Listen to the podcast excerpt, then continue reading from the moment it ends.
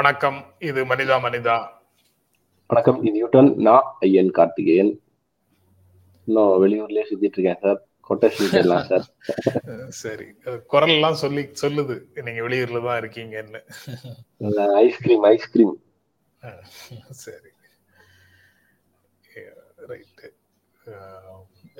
மேற்கோள்.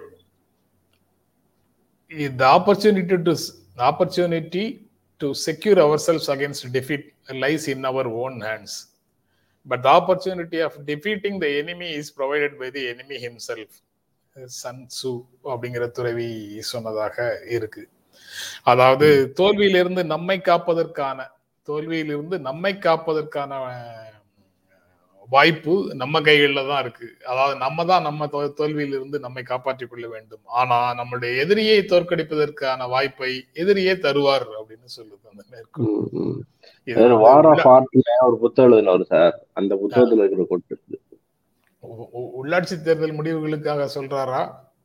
இல்ல எதற்காக சொல்கிறார்? தெரியல. அவர் எதுக்காக சொன்னாரோ தெரியல. நீங்க எதுக்கு சொல்றீங்கன்னு எனக்கு இப்ப தெரிஞ்சிடுச்சு தோல்வியிலிருந்து நம்மை காப்பதற்கான வாய்ப்பு நம்ம கையில இருக்கு. ஆனா எதிரியை தோற்கடிப்பதற்கான வாய்ப்பை எதிரியே தருவார். நியாயமானதான் கரெக்டானதான் சரி. ரைட் இந்த செய்திகள். அவங்களா போய் சொல்லி சிக்கிக்கிறாங்க. நம்மளா எதெல்லாம் பண்றோம்? அவங்களா போய் சொல்றாங்க அவங்களா மாட்டிக்கிறாங்க. மாட்டிக்கிறாங்க. அப்படித்தானே? ஆமா.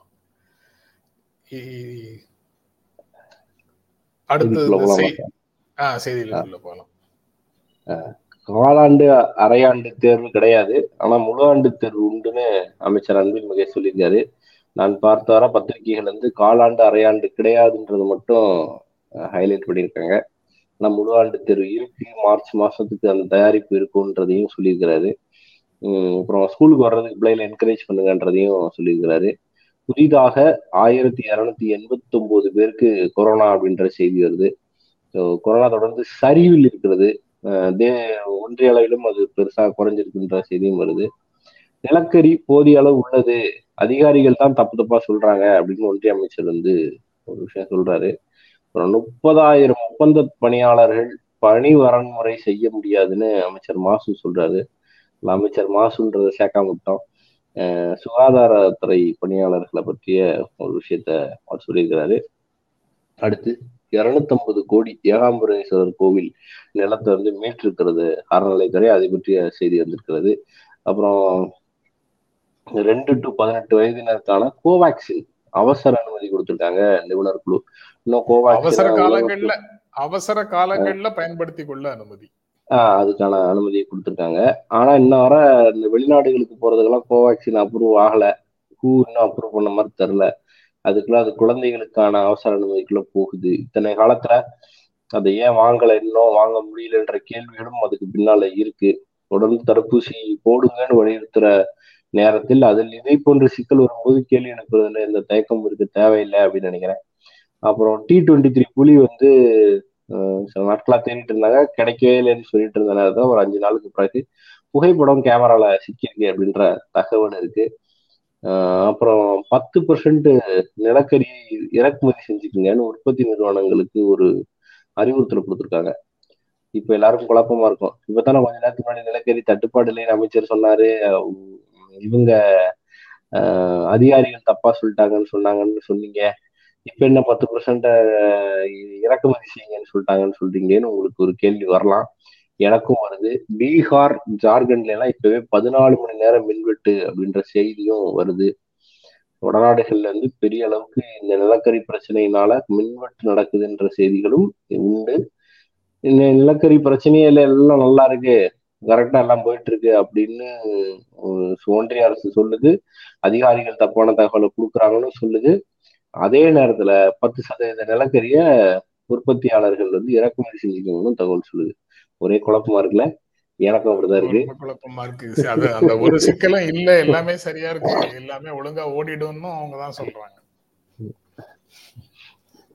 அதான். இது இது ஒரு மாதிரியா இருக்கு. பதினாலு மணி நேரம் மின்வெட்டு பீகார் பக்கம் போகுதுன்றது கூட நமக்கெல்லாம் தெரியாது. இங்க நம்ம வந்து கொஞ்ச நேரம் கட்டானாலும் நீங்கள் நாளெல்லாம் வம்பெடுத்துட்டு இருக்கோம். நினைச்சுக்கிறதா தெரியல. இல்ல மத்திய தொகுப்புல இருந்து நீங்க வாங்கிக் கொள்ளலாம். எ- எல்லாமே நல்லாதான் இருக்கு. மத்திய தொகுப்புல. ஏராளமாக இருக்கு. நீங்க மத்திய தொகுப்புல இருந்து வாங்கிக் கொள்ளலாம். மாநிலங்களுக்கு போதவில்லை என்றால் அப்படின்னு வேற சொல்லியிருக்கிறாங்க. இம்போர்ட் இம்போர்ட் பண்ணணும்னு சொல்லியிருக்காங்க. அது டி. டுவெண்ட்டி த்ரீ புலி புலி நடமாட்டம் வந்து கேமராவில் சிக்கியது. அதாவது கேமராவுக்குள்ள இருந்து புலியினுடைய இமேஜ் கிடைக்குது. புகைப்படம் கிடைக்குது. நம்ம போட்டிருக்கிறது வந்து ஒரு இல்ல இல்ல புகைப்படம் கேமராவில் சிக்கியது அப்படின்னு போட்டிருக்கோம் அப்படியா புலியினுடைய நடமாட்டமே அதுல. ம். அவ்வளவுதானா அடுத்து போலாம் சார் ஆ, செய்திகளுக்குள்ள செய்திகள். போகலாம் ம், ம். ஆ, right. இப்ப உள்ளாட்சி தேர்தல் முடிவுகள் தான் உள்ளாட்சி தேர்தல் முடிவுகள்ல பெரும்பாலான இடங்கள்ல திராவிட முன்னேற்ற கழகம் வெற்றி பெற்றிருக்கிறது இன்னைக்கு நீங்க வச்ச தமிழ்ல பேஸ்புக்ல நேரம் ஒரு இருபத்தஞ்சு பேர் என்னை திட்டி கமெண்ட் போட்டிருப்பாங்க. திமுக ஆதரவாளரே அப்படின்னு சொல்லி. தமிழுக்கு எனக்கு எதுனா தொடர்பு இருக்கா? இந்த உலகம் நம்புமா? அப்படியே அந்த- அந்த thumbnail-ல இருந்து உங்களை அப்படியே டிஸ்டன்ஸ் மெயின்டைன் பண்ணிக்கிறீங்க நீங்க. எல்லாத்தையும் போட்டிருக்காரு அப்படின்னு எப்படி எஸ்கேப் பண்ண மாட்டீங்களா? டிஸ்டன்ஸ் மெயின்டைன் பண்ணிக்கிறீங்களா? எப்படி எஸ்கேப் பண்ண மாட்டீங்களா? நீங்க அப்படி சொன்னாலே வந்து மக்களுக்கு தெரியும். இவர்தான் போட்டிருக்காரு. போட்டுட்டு அந்த ஆள் மேல பழிய போடுறாரு அப்படின்னு சொல்லி மக்களுக்கு தெரியும். ஒரு பெரிய மனுஷன். மாத்தி சொல்றீங்களே நியாயமா? பெரிய மனுஷன் அப்படின்னு சொன்ன உடனே தான் ஞாபகம் வருது. இன்றைக்கு நடிகர் ஸ்ரீகாந்த். காலமானார்ங்கிற ஒரு செய்தி இருக்கு. வெண்ணிற ஆடை படத்தின் மூலமாக திரையுலகுக்கு அறிமுகமான ஸ்ரீகாந்த் தங்கப்பதக்கம் எல்லா படங்களையும் போட்டிருக்கிறாங்க. சில நேரங்களில் சில மனிதர்கள் அப்படின்னு ஒரு திரைப்படம் ஒரு நடிகை நாடகம் பார்க்கிறாள் அப்படின்னு ஒரு திரைப்படம் எல்லாம் ஜெயகாந்தனுடைய கதைகளை படமாக்கிய படங்கள்லயும் அவர் தான் ஹீரோ ஏராளமான படங்கள்ல வில்லனாவும் நடிச்சிருக்கிறாரு. எல்லா கதா எல்லா விதமான கதாபாத்திரத்தையும் ஏற்று நடத்தி நடிச்சிருக்கிறாரு. அவரை வந்து டிஸ்கிரைப் பண்ணும்போது இரண்டு நாளிதழ்கள்ல பழம்பெரும் நடிகர் அப்படின்னு போட்டிருக்காங்க. இருக்கலாம். நீங்க வயது ஒத்தவர்களை வயது ஒத்தவர்களே. நீங்க இப்போ வய- வயசான ஆளு நீங்க இப்படி எல்லாம் மாத்தி சொல்லலாமான்னு சொல்லும் போது எனக்கு அது ஞாபகம் வருது. அல்லது பெரிய சார் பெரிய மனுஷனுக்கு அர்த்தம் வந்து வயதானவர்னு அர்த்தம் கிடையாது சார். சரி. மூத்த பத்திரிகையாளர்னு சொல்றது எல்லாமே இந்த பழம்பெரும் அப்படிங்கறதனுடைய பொருள்ல தான் சொல்றீங்களோ அப்படின்னு அதை அந்த செய்தியை படிக்கும்போது நினைச்சு பார்த்தேன். அதை அப்படி உங்ககிட்ட சொல்ல அவருக்கு ஒரு இரங்கலும் தெரிவிச்சுக்கலாம். ரொம்ப சிறப்பான நடிகர். பல்வேறு விதமான கேட்டகரிஸுக்குள்ளேயும் நடிச்சிருக்கிறாரு. உங்களுக்கு தெரியும் சார் நீங்க உங்க உங்க வயசுக்கு தோதா இருக்கிற படமா இருக்கேன் எங்களுக்கு அது தெரியாது. உங்களுக்கு தெரியாது. அதனால நீங்க வந்து ரெண்டாயிரத்துக்கு முன்னால வந்த எல்லா படங்களும் பழம்பெரும் படங்கள்னு சொன்னாலும் சொல்லிடுவீங்க சரி. இந்த உள்ளாட்சி தேர்தல்ல பெரும்பாலான இடங்கள்ல திமுக ஜெயிச்சிருக்குது. மாநிலத்துல ஆளும் கட்சி தான் வந்து உள்ளாட்சியிலையும் ஆட்சியில இருக்கணும். உள்ளாட்சி பதவிகளையும் கைப்பற்றணும் அப்படிங்கிற பிரச்சாரத்திற்கு கிடைத்த வெற்றியா தெரியல. நாங்க நானும் ஐயன் கார்த்திகேயன் அந்த பிரச்சாரத்தை ஏற்கவில்லை அப்படின்னு பேசியிருக்கிறோம். ஆனா அதனாலதான் கிடைச்சதா வெற்றி அப்படிங்கிறது தெரியல. ஆனா இந்த உள்ளாட்சி தேர்தல் நடக்காம இருந்தது. இன்று வந்து மக்கள் மத்தியில இருக்கிற பெயர் ஆஹ் அந்த இன்னைக்கு இருக்கிற ஒரு மூன்று அந்த ஆட்சியில் உள்ள கெயின் பண்ண பேர். இதெல்லாமும் திராவிட முன்னேற்ற கழக ஆட்சியின் மீதான தீர்ப்பு அப்படின்னு எடுத்துக்கொள்ளலாம். எல்லா விதத்திலும் பல்வேறு விதங்கள்ல இப்ப இப்படி நடக்கிற மாதிரி இந்த ஐந்து மாதங்கள்ல நடக்கிற மாதிரியே தொடர்ந்து கன்சிஸ்டன்டா இடைவெளி. இல்லாமல் இந்த ஆட்சி தொடர வேண்டும் என்று மக்கள் கொடுக்கின்ற ஊக்கம் அப்படின்னும் எடுத்துக்கொள்ளலாம். சட்டமன்ற தேர்தல் எங்களுக்கு வாக்களிக்காதவர்களுக்கும் சேர்த்து ஆட்சி இது எங்களுக்கு வாக்களிக்காதவர்கள் ஏன் வாக்களிக்கவில்லை என்று யோசிப்பதற்கு யோசிக்கும்படி நாங்கள் ஆட்சி செய்வோம்னு முதலமைச்சர் சொல்லியிருந்தார்ல. அதற்கு மக்கள் கொடுத்திருக்கிற பதிலாகவும் எடுத்துக்கொள்ளலாம். பல்வேறு விதங்கள்ல இதை பார்க்க முடியுது. அது எனக்கு என்னமோ அது அது கொஞ்சம் ஓவர் டோஸா போயிட்டு இருக்கு மாதிரி இருக்கு. எங்களுக்கு வாக்களிக்காதவர்களுக்கு வேலை செய்கிறோம்னு சொன்னதே அதையே ஒரு முழு நேரம் வேலையா வச்சுட்டாங்களோன்னு கூட சில நேரம் தோன்ற அளவுக்கு டெய்லி அறநிலையத்துறையில இருந்து வேலை செய்யறாங்க அது தப்புன்னு சொல்லல. அறநிலையத்துறையில இருந்து நிறைய கோயில் சொத்துக்களை மீட்கட்டும். அதை தாண்டி இருக்கிற அறநிலையத்துறையை வந்து ஸ்டாலினுக்கு வாக்களிக்காதவர்கள் கையில நீங்க ஏன் தூக்கி கொடுக்குறீங்க? ஸ்டாலினுக்கு வாக்களித்தவர்களையும் அறநிலையத்துறையோட தொடர்புடையவங்க ஏராளமான பேர் இருக்காங்க தானே? ஆமா ஆமா எண்பது நீங்க ஏன் அதை வந்து அவர்களிடம் கையளிக்கிறீர்கள் அப்படிங்கிற கேள்வி இல்ல இல்ல இல்ல. அது நான் நான் சொல்ற விஷயம் என்னன்னா அவர்கள் வைத்த கோரிக்கை அது. இந்த அந்த விஷயத்த வந்து நில ஆக்கிரமிப்பு உள்ளிட்ட விஷயங்கள் அறநிலையத்துறை செயல்பாடு சரியில்லைன்னு சொன்ன விஷயங்கள் வந்து அவர்கள் வைத்த ஒரு முக்கியமான எதிர் பிரச்சாரம் இந்த எதிர் பிரச்சாரத்துக்கு பதிலாக இருக்கிற அந்த ஏரியாவை கான்சன்ட்ரேட் பண்றாங்க. நல்ல விஷயம் தான் ஒரு கோவில் நிலத்தை மீட்பதோ அல்லது வந்து அதை சரிபடுத்துவதற்கான பல்வேறு முயற்சிகளும் முக்கியமாக வாழ்த்துதற்குரியது அது தொடர்ந்து செய்யட்டும். அதுல எல்லாம் எதுவும் எல்லா அளவு குறைபாடும் இல்லை. ஆனா வேற சில துறைகள் எல்லாமும் இருக்கு. இப்ப வந்து கனிம வள கொள்ளை மாதிரியான விஷயங்கள் அது தொடர்பான சிக்கல்கள் இது மாதிரியான விஷயங்கள்லாம் இப்ப மண் குவாரியோடைய ஸ்டேட்டஸ் என்னமா போய்கிட்டு இருக்கு? ஸோ இதுல நீர்நிலைகளை மேம்படுத்துவதற்கான என்ன ஒரு நடவடிக்கை வந்து எடுக்கிறாங்க? எல்லாம் எடுக்கல அப்படின்னு கிடையாது. பட்ஜெட்ல நிறைய அறிவிப்பு வந்திருக்கு. தனியா வேளாண் பட்ஜெட் போட்டிருக்காங்க. அதுல நிறைய அறிவிப்புகள் வந்திருக்கு. இந்த ஆக்டிவை அதுல நீர்நிலைகளை ஆக்கிரமித்தவர்களை வந்து மீட்பது அது மாதிரியான விஷயங்கள்லாம் வந்து இன்னமும் இதே ஆக்டிவோட செயல்பட்டால் பல்வேறு கல்வி நிறுவனங்கள் பல்வேறு பெருமுதலாளிகள் வளைத்து போட்டதை மீட்டு அதுல வந்து நீர் வழிபாதையாக இருப்பதெல்லாம் மீட்டு அந்த அது மாதிரியான விஷயங்கள்லாம் கொஞ்சம் ஆக்டிவா செயல்பட்டால் இன்னும் கொஞ்சம் பெட்டரா இருக்கும்ன்றதுதான் பார்வை. ஆக்டிவாக செயல்படுறதுன்னா சில ஏரியாக்கள்ல ஆக்டிவா செயல்படுறாங்க. அதையெல்லாம் வாக்களிக்காதவர்களுடைய துறைகளாக போயிடுது.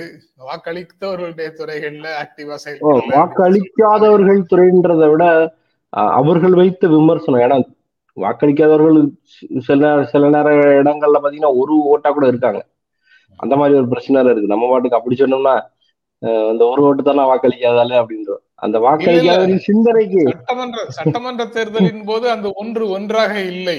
கூடுதலாக இருந்துச்சு. இப்ப அங்கிருந்து எரோடாயி அங்கிருந்து சரிந்து இந்த பக்கம் வந்திருக்குது அப்படிங்கிறது நம்பர் காட்டு அப்ப இருந்த அப்ப இருந்த குதிரை கொஞ்சம் கொஞ்சம் ஆக்டிவா இருந்துச்சு. குதிரை வந்து மேல ஏறி உட்காந்துருக்கு ஒரு விசுவாசமா நடந்துருச்சு அதனால நிலைமை வேற. இப்ப குதிரை வந்து சரியா செயல்படுற மாதிரி தெரியல. அதனால எல்லா குற்றமும் குதிரை மேலதான் அப்படின்னு சொல்றீங்க. ஆமா இப்ப குதிரையும் லைட்டா கொஞ்சம் வீக் ஆகி போச்சு. இப்படி பல பிரச்சனைகள் இருக்குல்ல. ஜாக்கிக்கு ஒரு ரோல் இருக்கு. குதிரையை நன்றாக பழக்கி ஓட்ட தெரியாதவர்கள் வந்து தோற்று போவார்கள். அப்படின்னு வச்சுக்கலாம். இன்னைக்கு முடிவோட இருக்கும். நீங்க சொல்றத நான் ஏற்கிறது இல்லைன்னா? அல்லது நான் சொல்றத நீங்க ஏற்கிறது இல்லைன்னா? பாக்குறவங்களுக்கு புரியும். இல்ல யாரையும் பார்த்துட்டு வந்ததுனால வந்த விளைவுன்னு சொல்லுவாங்களா? அது கட்சி தலைவர் வந்து அறிக்கை வெளியிட்டு இருக்கதாக ஒரு பத்திரிகையாளர் நண்பர் நான் வெரிஃபை பண்ணல. எது? புரியல. நம்ம சந்திப்பை பத்தி ஒரு அறிக்கை வந்திருக்கிறதாக ஒரு கட்சி தலைவரின் அறிக்கை வந்திருக்கிறதாக ஒரு பத்திரிகை நண்பர் அனுப்பியிருக்கிறாரு. இன்னும் அதை நான் வெரிஃபை பண்ணல. அதனால நான் இங்க வாசிக்கல. அந்த அளவுக்கு அது இருக்கு. நான் நிகழ்ச்சி அனுப்பி வைங்க நானும் பார்த்து தெரிந்து கொள்கிறேன்.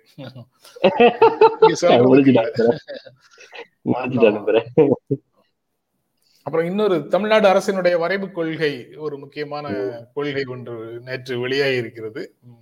பொதுமக்கள் பார்வைக்கு வச்சிருக்கிறாங்க. அக்டோபர் இருபத்தி ஏழாம் தேதிக்குள்ள இதுல இருக்கக்கூடிய ஸ்டேக் ஹோல்டர்ஸ் எல்லாரும் தங்களுடைய கருத்துக்களை பகிர்ந்து கொள்ளுங்கள் அப்படின்னு சொல்றாங்க. மீள் குடியேற்றம் மற்றும் மறுவாழ்வு கொள்கை வரைவை தமிழ்நாடு வெளியிட்டது அப்படின்றது இதனுடைய ஆங்கிலத்துல இருக்குது. இதனுடைய தமிழ் வடிவம் வந்து ஓரிரு நாட்களில் இரண்டு நாட்களுக்குள்ள வெளியிடுகிறோம் அப்படின்னு அரசு குறிப்பு சொல்லுது. அந்த செய்தியில அது சொல்றாங்க அத. ரொம்ப நாள் கோரிக்கை. பல்வேறு சமூக ஆர்வ ஆர்வலர்கள் தொடர்ந்து வலியுறுத்தி வந்தது. அதுல வந்து ஒரு ஒரு ஒரு மனிதநேயத்தோடு அணுகுவது அப்படின்றது மிக முக்கியமானதுன்னு திரும்ப திரும்ப சொல்லிட்டு இருந்தாங்க. அது இந்த அறிக்கையில மனிதநேயத்தோடு அணுகுவோம்ன்ற வார்த்தை இருக்கு. அதுக்கு பின்னால பாத்தீங்கன்னா நிறைய விஷயங்கள் அது உள்ள படிச்சு பார்க்கும்போது தெரிய வருது. என்னென்ன பண்ண போறாங்க எப்படி எப்படி பண்ண போறோம் அப்படின்ற விஷயங்கள்லாம் கொஞ்சம் கொடுத்துருக்காங்க. சார் நீங்க சொல்லுங்க சார். மக்களை அதுல வந்து முழுக்க அந்த பேச்சுவார்த்தையில என்கேஜ் பண்றோம். ஏரியா கமிட்டி போடுறோம். அந்த கமிட்டி கமிட்டியில உரையாடி எந்த இடத்துல மறுகுடியமர்த்தம் செய்வது அப்படிங்கறதை தீர்மானிப்போம் அப்படிங்கிற மாதிரியான விஷயங்களை சொல்லியிருக்கிறாங்க. அது வந்து ஒரு தேர்ட்டி மினிட்ஸ் தேர்ட்டி மினிட்ஸ் டிராவல்குள்ள இருக்கிற இடத்துல தான் பண்ணுவோம்ன்ற ஒரு நகரத்திலிருந்து டிராவல் பண்ணி நகரத்தை எட்டுவதற்கு அரை மணி நேரம் பயணத்தின் தூரத்துல இருக்கிற மாதிரி நாங்க அந்த இடங்களை பார்க்கிறோம். அப்படின்னு சொல்லியிருக்கிறாங்க. இது வந்து அப்புறம் அது முறையாக கட்டி தருவதை பற்றிய பேச்சும் இருக்கு பெண்களை அதுல அந்த குழுவுல சேர்க்கறது அந்த பகுதியினரை குழுவுல சேர்க்கறதுங்கிறது வந்து முக்கியமாக தெரிஞ்சது அதாவது பெண்கள் அந்த பகுதியில வாழக்கூடிய ஒடுக்கப்பட்ட சமூகங்களை சேர்ந்தவர்கள் எல்லாருடைய பிரதிநிதித்துவமும் அந்த ரீசெட்டில்மெண்ட் கமிட்டிஸுக்குள்ள இருக்கணும் அப்படிங்கிறத பாலிசி சொல்லுது. அதாவது மேலோட்டமாக பார்க்கும்போது ஒரு இடத்துல இருந்து ஆக்கிரமிப்பு செய்யப்பட்ட பகுதிகளில் இருந்து வெளியேற்றப்பட்ட நபர்களுக்கு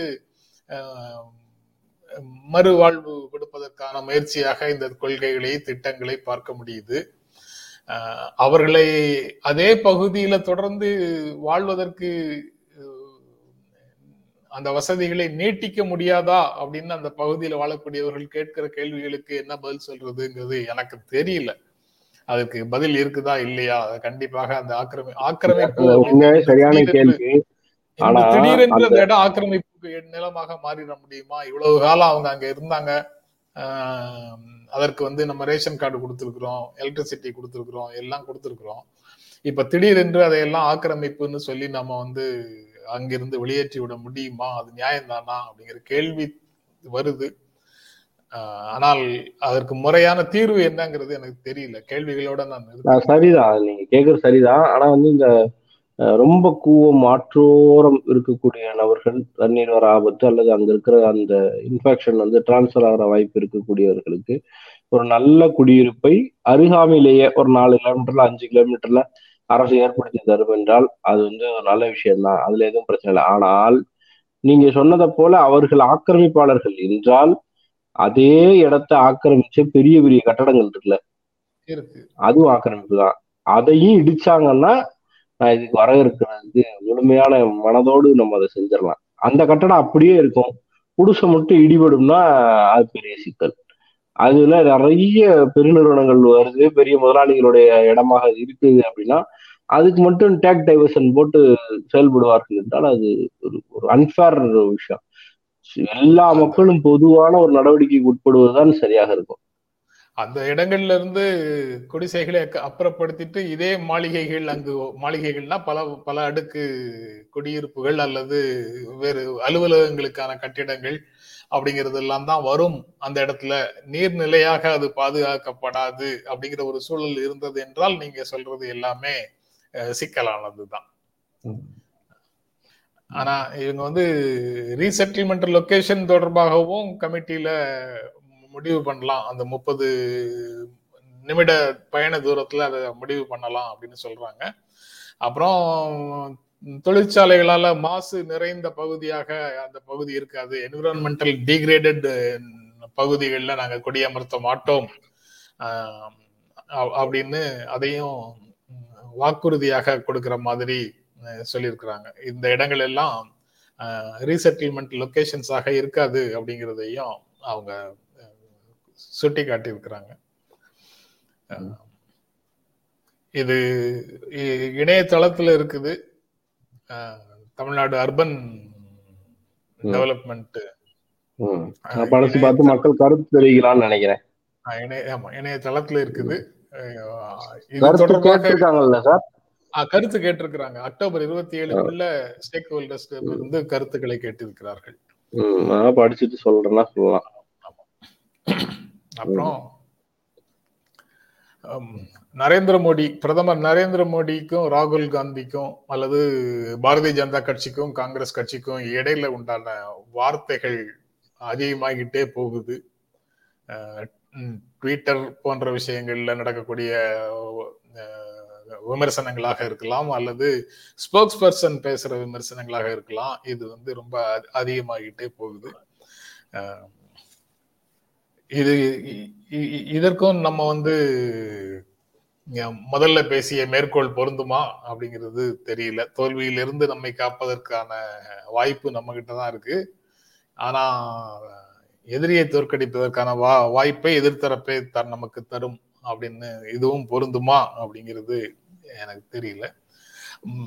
மனிதாபிமான மனித உரிமை பத்தி பேசும்போது செலக்டிவாக இவங்களுக்கு மனித உரிமை பேசுகிறார்கள் காங்கிரஸார் அப்படின்னு சொல்றாரு. யூபி விவசாயிகளுக்காக இதெல்லாம் பேசினாரா சார்? நான் பார்த்த வர தெரியல. இப்ப நீங்க வந்து செலக்டிவாக அவர் பேசுகிறாருன்னு சொல்றீங்களா? நான் கேட்க தெரிஞ்சுக்கிறேன் கேட்டேன் சார் இல்ல நீங்க இல்ல நான் அந்த நீங்க ரொம்ப இன்னசென்டா அப்பாவித்தனமா தான் கேக்குறீங்க. நான் அதை மறுக்கல. நான் அதுக்கு பதில் சொல்ல கடமைப்பட்டிருக்கிறேன். அப்படின்னு. யூபிக்காக பேசுறீங்க அப்படிங்கிறது ஆனா மற்ற விஷயங்களுக்காக பேச மாட்டேங்கிறீங்க அப்படின்னு. இது சாதாரணமாக இங்க பேசுவாங்கல்ல. காவல்துறையால துன்புறுத்தப்படுகின்ற கைதிகளுக்கு வந்து மனிதாபிமானம் பேசுகிறீர்களே அந்த காவல்துறையை கைது செய்ய போகும்போது ஒரு ஒரு அறிவாளால வெட்டுகிறாரே அவங்களுக்கு இல்லையா மனிதாபிமானம்? அப்படின்னு இங்க சாதாரணமாக கேட்பாங்க. எல்லாருடைய பாதுகாப்பையும் எல்லோரும் துன்புறுத்தப்படக்கூடாது அப்படிங்கிறது தான் மனித உரிமை ஆர்வலர்களுடைய கவனமாக இருக்குது. என்ன இஷ்யூன்னா அரசு நிறுவனங்களை சார்ந்தவர்கள் இந்த மனித உரிமைகளை காப்போம் என்ற வாக்குறுதியை நிறைவேற்ற வேண்டியவர்கள். ஏன்னா அவங்க வந்து சர்வதேச அளவுல பல சார்ட்டர்கள்ல இந்தியா கையெழுத்து போட்டிருக்குது. அதனால இந்தியாவினுடைய பெயரை காப்பாற்ற வேண்டிய பொறுப்பு அரசுக்கு இருக்கிறது அப்படிங்கிறத அரசுக்கு நினைவூட்டிக்கிட்டே இருக்கிறாங்க இந்த ஆர்வலர்கள் இந்த சமூக செயல்பாட்டாளர்கள். அவ்வளவுதான். நீங்க வந்து தனி மனிதர்கள் வாய்க்கா வரப்பு தகராறுல சண்டை போட்டுக் கொள்வதையும் அதுல ஒரு ஒரு ஒரு ஒரு தாக்கி கொள்வதையும் யூனிஃபார்ம்டு ஃபோர்ஸஸ் வந்து சாதாரண மக்களை வந்து தாக்குவதுக்கும் அடிப்படையில வேறுபாடு இருக்குது அப்படிங்கிறத யூஎன் சார்ட்டர்ஸ் எல்லாமே தெளிவுபடுத்துது. அந்த நிலைப்பாடுகள்ல இருந்து தான் சர்வதேச மனித உரிமை அமைப்புகள் வந்து சொல்லக்கூடிய இந்த யூஎன் சாட்ல இந்த மந்திரி மகன்கள் காரேற்றுவதை பற்றி ஏதாவது குறிப்பு இருக்கா சார்? ஐயா இன்னும் டைம் இருக்குல்ல. அதுக்குள்ள நிகழ்ச்சி நிறைவு செய்யற லெவலுக்கு கொண்டு வரீங்களே. நீங்க நிகழ்ச்சி நிறைவு செய்யறதுக்கு முயற்சி பண்றீங்களா? இல்ல ஒட்டுமொத்தமா கேள்வியில வராதா? பண்றீங்களா? சார் இது இது வந்து இது வந்து இன்னசென்ட் கேள்வியில வராதா? ஐயோ இது இன்னசென்ட் தானா? ரைட் ரைட் வராது வராது. பல இடங்கள்ல இது போன்ற கேள்விகளை அவங்க முன்வைக்கிறாங்க. கடந்த காலங்கள்ல ஆட்சியில இருக்கக்கூடிய காங்கிரஸ் ஆட்சியில இருக்கும் போது இதே கேள்விகளை காங்கிரஸ் வச்சிருக்குது. தமிழ்நாட்டுல இது போன்ற ஒரு நெருக்கடி வரும்போது மிகப்பெரிய அளவுல இந்த கேள்விகள் இதே கேள்விகளை இன்று பிரதமர் பேசக்கூடிய அதே கேள்விகளை பத்திரிகையாளர் சோ ராமசாமி முன் வச்சிருக்கிறாரு எம்ஜிஆர் ஆட்சி காலத்துல தர்மபுரி திருப்பத்தூர் போன்ற மாவட்டங்கள்ல இந்த நக்சலைட்டுகளை ஒடுக்குவதற்கான நடவடிக்கைகளை அரசு மேற்கொள்ளும் போது உண்மை அறியும் குழுவாக PUCL people's union for civil லிபர்டிஸ்னு ஒரு அமைப்பு போச்சு. அதுல சோவும் அந்த உண்மை அறியும் குழுல உறுப்பினராக இருந்தாரு. அது உண்மை அறியும் குழு போயிட்டு திரும்பி வர்றதுக்குள்ள சோ வந்து இவங்க ஒரு சைடடா இருக்காங்க. காவல்துறை எடுத்த நடவடிக்கைகளை மட்டுமே விமர்சிக்கிறாங்க. காவல்துறையை மக்கள் தரப்பிலிருந்து தாக்கியதை பற்றி இவர்கள் பேச மறுக்கிறார்கள். மனித உரிமை வந்து ஒரு தரப்புக்கு மட்டும்தானா? மற்றவர்களுக்கு இல்லையா? அப்படிங்கிற கேள்வியை வச்சுட்டு பிஎஸ்சி இப்ப எனக்கு ஒரு இன்னசென்ட் கேள்வி வருது சார் ஆனா நான் அதை கேட்க மாட்டேன் சார் பரவாயில்ல கேளுங்க. இந்த உலகம் வந்து இந்த உலகம் வந்து அப்பாவிகளையும் உள்ளடக்கியதுதான். இதே மாதிரி இதே மாதிரிதான் சார் இப்ப கார் ஓட்டு ஏத்துனவங்களுக்கும் ஒரு நியாயம் இருக்கும்ல. அத பாருங்கன்னு சொல்லி இப்ப ரங்கராஜ் உண்மையா இருந்து பேசிக்கிட்டு இருக்காரு.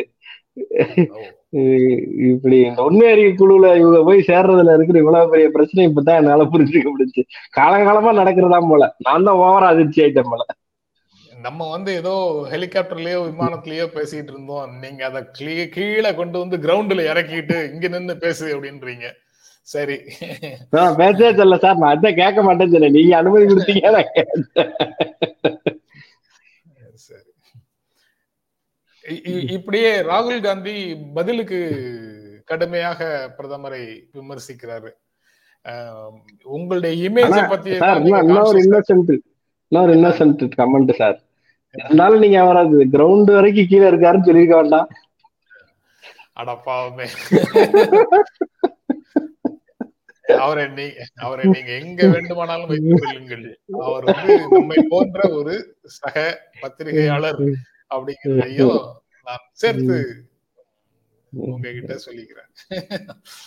நம்ம பேசுவது நம்மை போன்ற நம்மை போன்ற என்பதை நான் கண்டிக்கிறேன். நமக்கு நாம் நாம் சரி என்று நமக்கு தோன்றுபவற்றை பேசுவதற்கான உரிமை படைத்தவர்கள் அப்படிங்கிறது எவ்வளவு தூரம் உண்மையோ அதே போல அவருடைய பார்வையில எது சரின்னு நினைக்கிறாரோ அதை பற்றி பேசுவதற்கான உரிமை அவருக்கும் இருக்குது அப்படின்னு நான் நம்புறேன். அவர் அவர் பேசுது சார். அவர் கலாய்க்கிற உரிமை எனக்கு இல்லையா சார்? நியாயம்லாம் பேசுறாரு செல்த உரிமை எனக்கு இல்லையா சார்? நடத்துங்க ஐயா நடத்துங்க. சார் பச்சைக்கிளி ஒரு கமெண்ட் பண்ணுங்க உங்க ரெண்டு பேர்கிட்ட எனக்கு ஒரு இன்னசென்ட் கேள்வி இருக்கு. இதுக்கு இல்லையா சார் ஒரு எண்டு முடிச்சிருவோம்.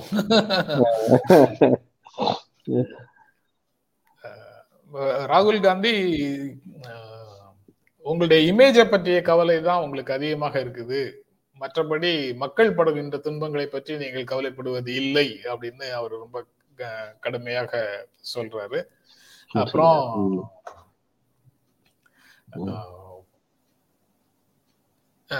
நாட்டினுடைய பாதுகாப்பை விட உங்களுடைய போலி பிம்பத்துக்கு நீங்க முக்கியத்துவம் கொடுக்கிறீர்கள் அப்படின்னு சொல்றாரு. அதாவது ஐம்பத்தாறு அங்குல மார்புக்கு சொந்தக்காரர்னு தன்னை கூறிக்கொள்கிற பிரதமர் நரேந்திர மோடி சீனாவுக்கு எதிராக ஏன் தனது சிவந்த கண்களை திறக்க மறுக்கிறார் அப்படின்னு ட்வீட் பண்றாரு. இதே விஷயங்களை வந்து காங்கிரசினுடைய செய்தி தொடர்பாளர் பேசும்போதும் சொல்றாரு. பலம் வாய்ந்த ராணுவத்தை கொண்ட வலிமையான இந்தியாவுக்கு பலவீனமான ஒரு ஒருவர் பிரதமராக இருக்கிறார் அப்படின்னு சொல்றாரு. எல்லை பிரச்சனை சீனாவினுடைய பெயரை கூட உச்சரிக்கிறதுக்கு மோடி அஞ்சுகிறார். சீனாவினுடைய பெயரை உச்சரிக்க கூட மோடி அஞ்சுகிறார் அப்படின்னு அவரு சொல்றாரு. என்ன சொன்னீங்க? இருக்கிற பலர் இல்ல இல்ல இங்க இருக்கிற பலர சீன கைகொலிகள் சொல்லி திட்டுறாங்கல்ல அத வந்து நீங்க கணக்குல கொள்ளாம பேசுறாரு பாவம் ராகுல். அவருடைய துணை துணை ஆட்கள் அவரு துணை அமைப்புகள் அல்லது அனுதாபிகள் எல்லாருமே ஹே சீன கைக்கூலியிலேன்னு உங்களை என்னையெல்லாம் வரைக்கும் திட்டுறாங்கல்ல அதெல்லாம் சீனாவை எதிர்க்கிறதுல வருதா வராதா? அது வந்து இந்தியாவின் சில பகுதிகளை சீனாவிடம் கையளித்த பலவீனமான நேரு அப்படின்னு சொல்லி அந்த அந்த சீன இந்திய போர்ல நடந்த விஷயங்களை இன்று அவங்க மேற்கோள் காட்டுவாங்க. எடுத்து பேசுவாங்க. அதுவும் இதுவும் சரி அப்படின்னு நம்ம கடந்து போகணும்னு அவங்க எதிர்பார்க்கறாங்கன்னா கடந்து போயிருவோம் அடுத்த செய்திக்கு. அவ்வளவுதானே? அடுத்தது வந்து மெல்ல சாகும் தகவல் அறியும் உரிமை சட்டம் அப்படின்னு ஒரு செகண்ட் எடிட் இரண்டு தலையங்கங்கள்ல இரண்டு அல்லது மூன்று தலையங்கங்கள் இருக்கிற டைம்ஸ் ஆஃப் இந்தியால இது இரண்டாவது தலையங்கமாக இன்று போட்டிருக்கிறாங்க. ஸ்லோ டெத் ஆஃப் ஆர்டிஐ நம்ம நேத்து வந்து அந்த ரெண்டு லட்சம் ஆர்டிஐ கேள்விகளுக்கு பதில் எல்லாம் பெண்டிங்ல இருக்குன்றத ஒரு செய்தியா சொல்லியிருந்தோம். அதை ஒட்டி வந்திருக்கு. சொல்லுங்க சார். பல்வேறு டிபார்ட்மெண்ட் வந்து இது இது இது குறித்த செய்திகளை எல்லாம் சொல்ல வேண்டிய அவசியம் இல்லைன்னு அப்படியே படிப்படியாக விலக்கி கொண்டே வந்து விட்டன அப்படிங்கிறது இருக்கு. மிகவும் வெளிப்படையானது ஒரு ஆட்சிக்கு ஊழலற்ற ஒரு ஆட்சிக்கு வெளிப்படை தன்மை நிறைந்த ஒரு ஆட்சியாக ஒரு ஆட்சி இருக்கணும். மக்களுக்கு பதில் சொல்லக்கூடிய ஆட்சியாக இருக்கணும் அப்படிங்கிற மாதிரியான எதிர்பார்ப்புகளோட ஒரு புதிய பாதையை திறந்து விட்ட மாதிரி ஒரு புதிய பாதையை போட்ட மாதிரி மிகப்பெரிய வரவேற்போடு வந்து சேர்ந்த சட்டம் தகவல் அறியும் உரிமை சட்டம். அதுல செயல்பட்டு தகவல்களை கேட்கக்கூடிய செயல்பாட்டாளர்களை கொலை செய்வது அதற்கு பிறகு பல்வேறு துறைகளில் இருக்கக்கூடிய தகவல்கள் இதெல்லாம் உங்களுக்கு தேவையில்லாதது அப்படின்னு சட்ட ரீதியாகவே அதற்கெல்லாம் விலக்கு அளித்தது. அது போக மீதி இருக்கக்கூடிய விஷயங்களுக்கு வரக்கூடிய கேள்விகளுக்கும் பதில் சொல்லாம பெண்டிங் வச்சிருக்கிறது. பெண்டிங் இவ்வளவு நாளைக்கு முன்னாடியே பதில் சொல்லணும். இவ்வளவு காலத்துக்கு பிறகு பதில் சொல்லாமல் இருந்தால் அதற்கு உரிய அதிகாரிகள் மீது நடவடிக்கை எடுக்கப்படும் அப்படிங்கிற கிளாஸஸ் எல்லாவற்றையும் நடைமுறைப்படுத்தாமல் கிடப்பில் போடுவது அப்படின்னு பல்வேறு நடைமுறைகள் மூலமாக தகவல் அறியும் உரிமை சட்டத்தை வந்து குற்றுயிரும் கொலை உயிருமாக அஹ், நமது அதிகாரிகள் மாற்றி வைத்திருக்கிறார்கள். சார் எல்லா துறைக்கும் எல்லா துறைக்கும் பிஎம் கேர்ஸ் மாதிரி ஒரு வசதி. எல்லா துறைக்கும் பிஎம் கேர்ஸ் மாதிரி ஒரு வசதி கிடைக்கிறது இல்ல சார். நாங்க கவர்மெண்டே கிடையாது அப்படின்னு சொல்லிட்டு போறதுக்கான வாய்ப்பு கிடைக்கிறது இல்ல. ஒருவேளை அதை ஏற்பாடு பண்ணி கொடுக்கலாம்னு நினைக்கிறேன். எல்லா துறையும் வந்து தனியார்ட்ட வைக்கிற மாதிரி கவர்மெண்டே கிடையாது தனியார் கம்பெனி நாங்க பதில் சொல்ல மாட்டோம்ன்ற ஒரு லிபர்ட்டி எல்லாருக்கும் கிடைச்சிருச்சுன்னு வச்சுக்கோங்க. பிரச்சனை இல்லாம போவோம் டென்ஷன் இல்லாம நம்ம அப்படி உட்காந்துட்டு சாகுது பிரச்சனை. மொத்த டோட்டலும் அவுட்டு அப்படின்ட்டு ஒரு வார்த்தையில முடிச்சுட்டு போயிடலாம். ஏற்கனவே பல முறை சொன்ன விஷயத்தை திரும்பவும் சொல்றேன். இங்க பொருந்துமாக இருந்தால் பொருத்திக்கலாம்னு. கிரிக்கெட் வீரர்களுடைய சட்டையிலையும் மட்டையிலையும் ஸ்பான்சர்ஸோட பெயர் இருக்கும். அமைச்சர்களுடைய சட்டையில தெரியாது அது. அப்படின்னு ஒரு மேற்கோள் இல்ல. நான் எழுதிய வரிகள் முன்னாடி எழுதிய வரிகள் இருக்கு. அதை இங்க. திரும்ப நினைவு கூற வேண்டியதாக இருக்குது. அவ்வளவுதான். எடுத்த செய்திகள் அவ்வளவுதான். முடிச்சிடலாம் சார். எனக்கு இன்னொரு இன்னசென்ட் கொஸ்டின் வர்றதுக்குள்ள. Question ஆ? சரி. அன்னைக்கு வந்து ஒரு இருநூத்தி ஐம்பதுல இருந்து ஒரு இருநூத்தி எழுபது வரைக்கும் எல்லாம் போனதை பார்த்தேன். இன்னைக்கு நிறைய பேர் பார்க்கறாங்க. நன்றி. ஃபேஸ்புக் மூலமாகவும் யூடியூப் மூலமாகவும் நேரலையில பார்க்கறாங்க. யூடியூப் ஃபேஸ்புக் மூலமாகவும் ஜென்தான் சாருடைய யூடியூப் மூலமாகவும் நேரலில் பார்க்கிற எல்லா நண்பர்களுக்கும் நன்றி. அது மட்டும் இல்லாம புதிய நண்பர்களுக்கு அப்புறம் பார்க்கறவங்களுக்கும் ஆஹ் நன்றி. தொடர்ந்து இந்த செய்தி அலசல் செஞ்சுட்டே இருக்கோம். காலையில ஒன்பது முதல் ஒன்பதரை ஒன்பதரைன்னு சொல்லுவோம். ஒரு பத்து ஆக்கிடும் அதுக்கு தொடர்ந்து இணைஞ்சிருக்கிறதுக்கும் நன்றி. அதுக்கு யார் காரணம்னு ஒரு குற்றச்சாட்டு பட்டியலையும் போட்டுருங்க. வேண்டாம் உங்களுடைய பெருந்தன்மையை ரொம்ப மதிக்கிறேன் நான். வேண்டாம் சொன்னதுலயே புரிஞ்சிருக்கோம் மக்கள். சரி. மீண்டும் மீண்டும் சந்திப்போம். நன்றி வணக்கம். எங்களுடைய வீடியோ உங்களை நேரடியாக வந்து சேரணும்னா ஜென்ரா மீடியாவை சப்ஸ்கிரைப் பண்ணுங்கள் இது குறித்த அப்டேட்ஸ் உங்களை வந்து சேர்வதற்கு பெல் ஐக்கானை கிளிக் பண்ணுங்கள்